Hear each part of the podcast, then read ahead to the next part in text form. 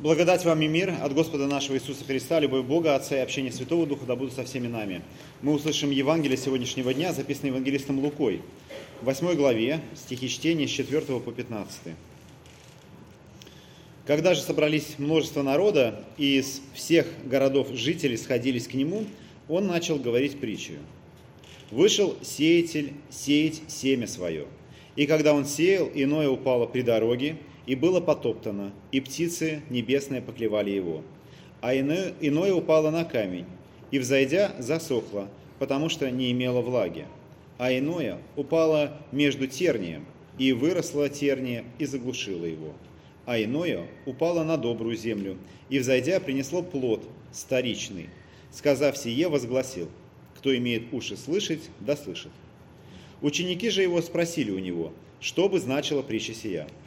Он сказал, вам дано знать тайны Царствия Божия, а прочим и э, в притчах, так что они, видя, не видят, и слыша, не разумеют.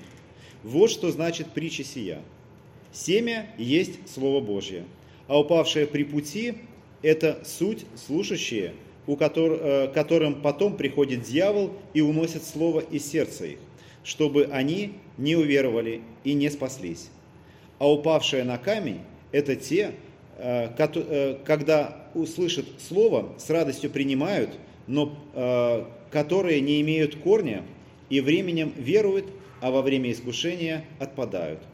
А упавшие в тернии – это те, которые заглушают слово, но отходя, которые слушают слово, но отходя заботами, богатством и наслаждениями житейскими, подавляются и не приносят плода.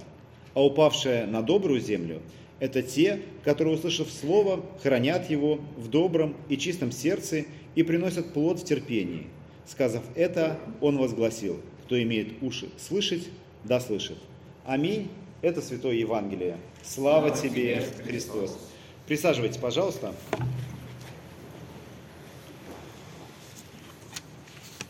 Дважды Иисус говорит, кто имеет уши слышать, да слышит. Я так смотрю, более-менее все с ушами. Да. А, да, очень хорошо. А, кстати говоря, есть такие люди, кто никогда эту притчу не слышал. Притчу о сеятелю. Никогда. Такие есть.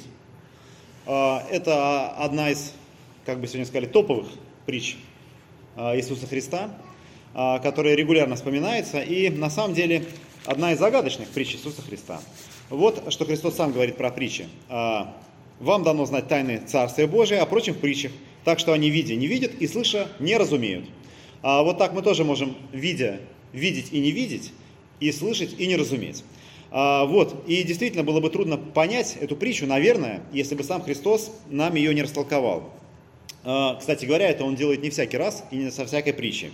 А, вот, и а, каждая рассказанная Христом притча – это а, такая загадка, которая повествует нам о нас – и э, в каждой из рассказанных Христом притчи нужно попробовать в эту игру поиграть. А, всегда нужно найти себя и всегда нужно найти Бога. Потому что вот эти тонкие отношения между человеком и Богом, они всегда раскрываются через притчу. И вот мы читаем притчи и можем себя узнать. Например, в блудном сыне, который возвращается к отцу. А, мы можем себя узнать а, в том, кому Господь дал или кого наделил талантами.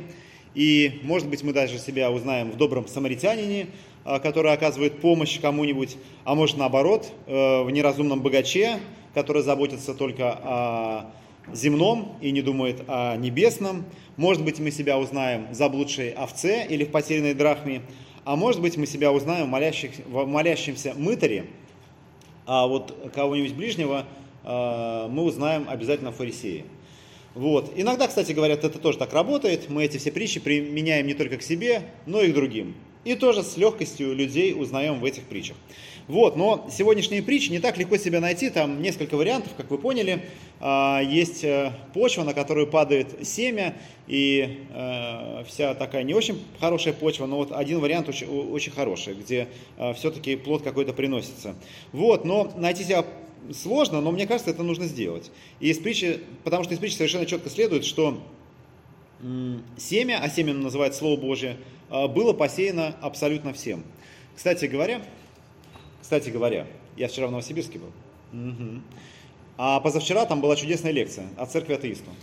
И в этой лекции, как на большинстве таких лекций, спрашивают, что будет с теми, а, кому это слово посеяно не было, кто никогда не слышал а, проповедь, кто никогда не слышал о Христе. Вам интересно, что с ними будет? Да? А вы понимаете, что это не вы, кстати говоря? Да? А, вот. А кто это, мы точно не знаем, но где-нибудь, наверное, есть какие-нибудь дикие племена. Ой, я, кстати, недавно тоже на YouTube видел ролик про племя, которое живет на острове и которое нападает на всех, кто туда высаживается. И оно там живет уже сколько-то лет, и вот слышали они что-нибудь о Христе? Может быть, не слышали. Что же с ними будет? Но на самом деле человек, задаваясь этим вопросом, э, вот насколько как бы к себе он его ну, точно отнести не может, потому что он пришел на лекцию от церкви атеисту или еще на, или просто в церковь. В общем, задаваясь э, этим вопросом, э, мне кажется, за этим стоит всего лишь одна цель э, размышлять так, что, наверное, несправедливо было бы осудить тех, кто о Христе никогда не слышал. Да? Несправедливо же в ад отправить людей, которые никогда о Христе не слышали. А, соответственно, если это несправедливо, если милосердный Бог так сделать не может, а, то, наверное, несправедливо бы было и других грешников в ад отправлять, а, коим я, может быть, чуть-чуть и являюсь. Поэтому вот люди живут как хотят, а боги не слышат, и, наверное, Бог, Он милостив к ним. Наверное, и мне тоже так можно. Вот, но на самом деле это такое немножко лукавая, лукавая попытка Э, попытка уйти от вот этого семени, действительно э, проявить, знаете, такую неразумную твердость. Вот там есть э, твердая почва, на которую падает, падает семя, и в этом смысле твердость, она даже вредная. То есть семя упало, а мы, знаете, такие твердые, мы все отвергли. Вот, да. Но мы видим, что так или иначе семя падает везде, и, и сеется оно везде. И интересно, что действительно, почему так происходит. Вообще, про, э, про Слово Божье мы читаем следующее, что оно живо и действенно, и острее всякого меча обоюдоострого. Оно проникает до разделения души и духа, составов и мозгов, и судит помышления и намерения сердечные. Только что мы прочитали здесь, э, что, э, что посеянное слово, оно всегда ну, достигает того, ради чего оно было посеяно. И вот можно сказать, что вообще Божье Слово это такая ниточка, которая соединяет э, человека и Бога. А вот как мы еще можем соединиться через, э, с Богом? Вот только через вот это Слово. Потому что, опять-таки, как мы читаем, вера от слышания, от слышания от Слова Божьего. И вот Слово нам дает действительно э, главное в Богообщении – это веру. А, и вот такое драгоценное Слово в нас тоже сеется – через все, что происходит в церковь, через священное писание, через гимны, которые мы поем. То есть это на самом деле действительно мы можем получить что-то такое очень важное и ценное для себя, что способно изменить все. А, и вот так размышляя о полях и сеянии, наверное, мы себе представляем поля, как они есть у нас. А, вот уверен, что а, вы видели какие-то поля, вот э, какая-то колосящаяся пшеница, бесконечно уходящая куда-то за горизонт. Но э, там, где Иисус рассказывает эту притчу, это все немножко по-другому. Э, вот мне повезло не только побывать в Новосибирске, но и там, в Галилее. И вот сейчас то время, начало весны, когда как раз поля приготавливают к сеянию. И эти поля выглядят сильно иначе по сравнению с нашими полями. Что это такое? Это такие многоуровневые террасы, которые, ну вообще Галилея, э, места, места холмистые очень, и вот там такие выстраиваются многоуровневые террасы. И устраивают их очень особенным образом. Э, вначале кладется глина, затем засыпается земля. А между этими террасами выстраиваются такие каменные стены. То есть такая каменная стена, и вот там таким бутербродом глина и земля. И потом там сеют. И ниже еще одно такое поле, еще ниже еще одно такое поле. И вот такими ступенями эти поля существуют. Ну, между ними вот, э, вот эта дорога, тропинка, про которую как раз мы в притче читаем. И очень интересно сделана система орошения, ведь дожди там выпадают нечасто, а, поэтому дождь, который выпадает, он а, пропитывает землю, потом упирается в глину, и потом сквозь камни он как бы стекает на следующий ярус, и потом на следующий ярус, и потом на следующий ярус. И если это поле сделать и приготовить неправильно, а, то действительно ну, урожая не будет. И вот очень важно подойти к приготовлению этого поля э, правильно. Правильно уложить камни, сделать вот этот глиняный, глиняный слой, а потом уложить на, не, на него землю, которая может принести плод. Есть притча, когда, помните, раб приглашает раб приглашает э, званных на пир, и один из них отказывается, говорит, что он купил поле, и ему нужно его посмотреть.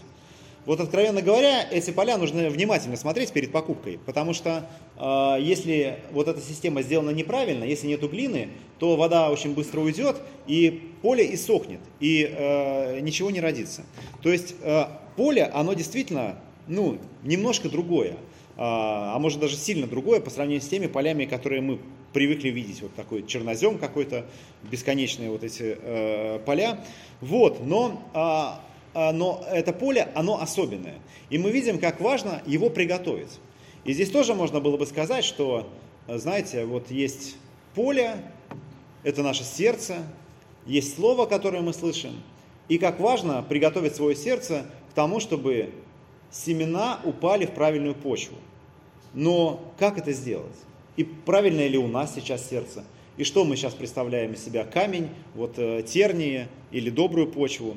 А, вот, и действительно, на каждую из вот этих а, ну, почв, куда падает а, семя, на дорогу, на камень, в тернии, мы видим, что это, ну, как сказать, э, очень, ну, как, не каждая почва готова это семя принять. И вот кто мы? Какое наше сердце? Может быть, наше сердце как раскатанная дорога, на которую ничего не сеется, может быть как твердый камень. И знаете, такие вот бывают такие, э, как Христос сказал, что те, которые слышат слово, с радостью принимают, но э, которые не имеют корня и временами радуются, а, а во время искушения отпадают. Иногда нам, кстати говоря, кажется, что вот есть асфальт, и знаете, сквозь него пробивается трава. А я недавно выяснил, что оно не так бывает. Что на самом деле там просто чуть-чуть земли, и туда падает семечко, и оно на самом деле не имеет корня, оно сверху лежит, не на асфальте, а редко, редко пробивается, ну раз что асфальт, асфальт треснутый. Вот, э, вот. И либо, может быть, э, мы, наше сердце это как терни. Но если так, то как нам сделать так, чтобы э, наше сердце было доброй почвой? Расскажу вам анекдот. Можно же анекдот рассказать? Да, анекдот. А, значит, э, сделали мышки гнездо, поселились а рядом с ними поселилась змея и начала этих мышек кушать. А, и одну съела, вторую, мышки переговариваются, ну как-то вообще плохо все у нас развивается, нас змея все время кушает, что делать? Они говорят, надо идти к сове. Сова очень мудрая, она нам даст совет, а, вот, она такой стратег, она скажет, что делать. Мышки идут к сове, сова все выслушала внимательно, говорит, все, все знаю, это все решаемо, вам просто нужно быть не мышками, а нужно быть э, ежиками. Змеи ежиков не едят, будьте ежиками, и все нормально будет. Мышки обрадовались, действительно, как мы сами не додумались. Можно же быть не мышками, а ежиками, и тогда змеи есть не будут. Возвращаются к гнездо, все, сова нам все рассказала, нужно быть не мышками, а ежиками. А, все таки да, точно, все, давайте будем ежиками. Потом смотрят, подожди, а как быть ежиками?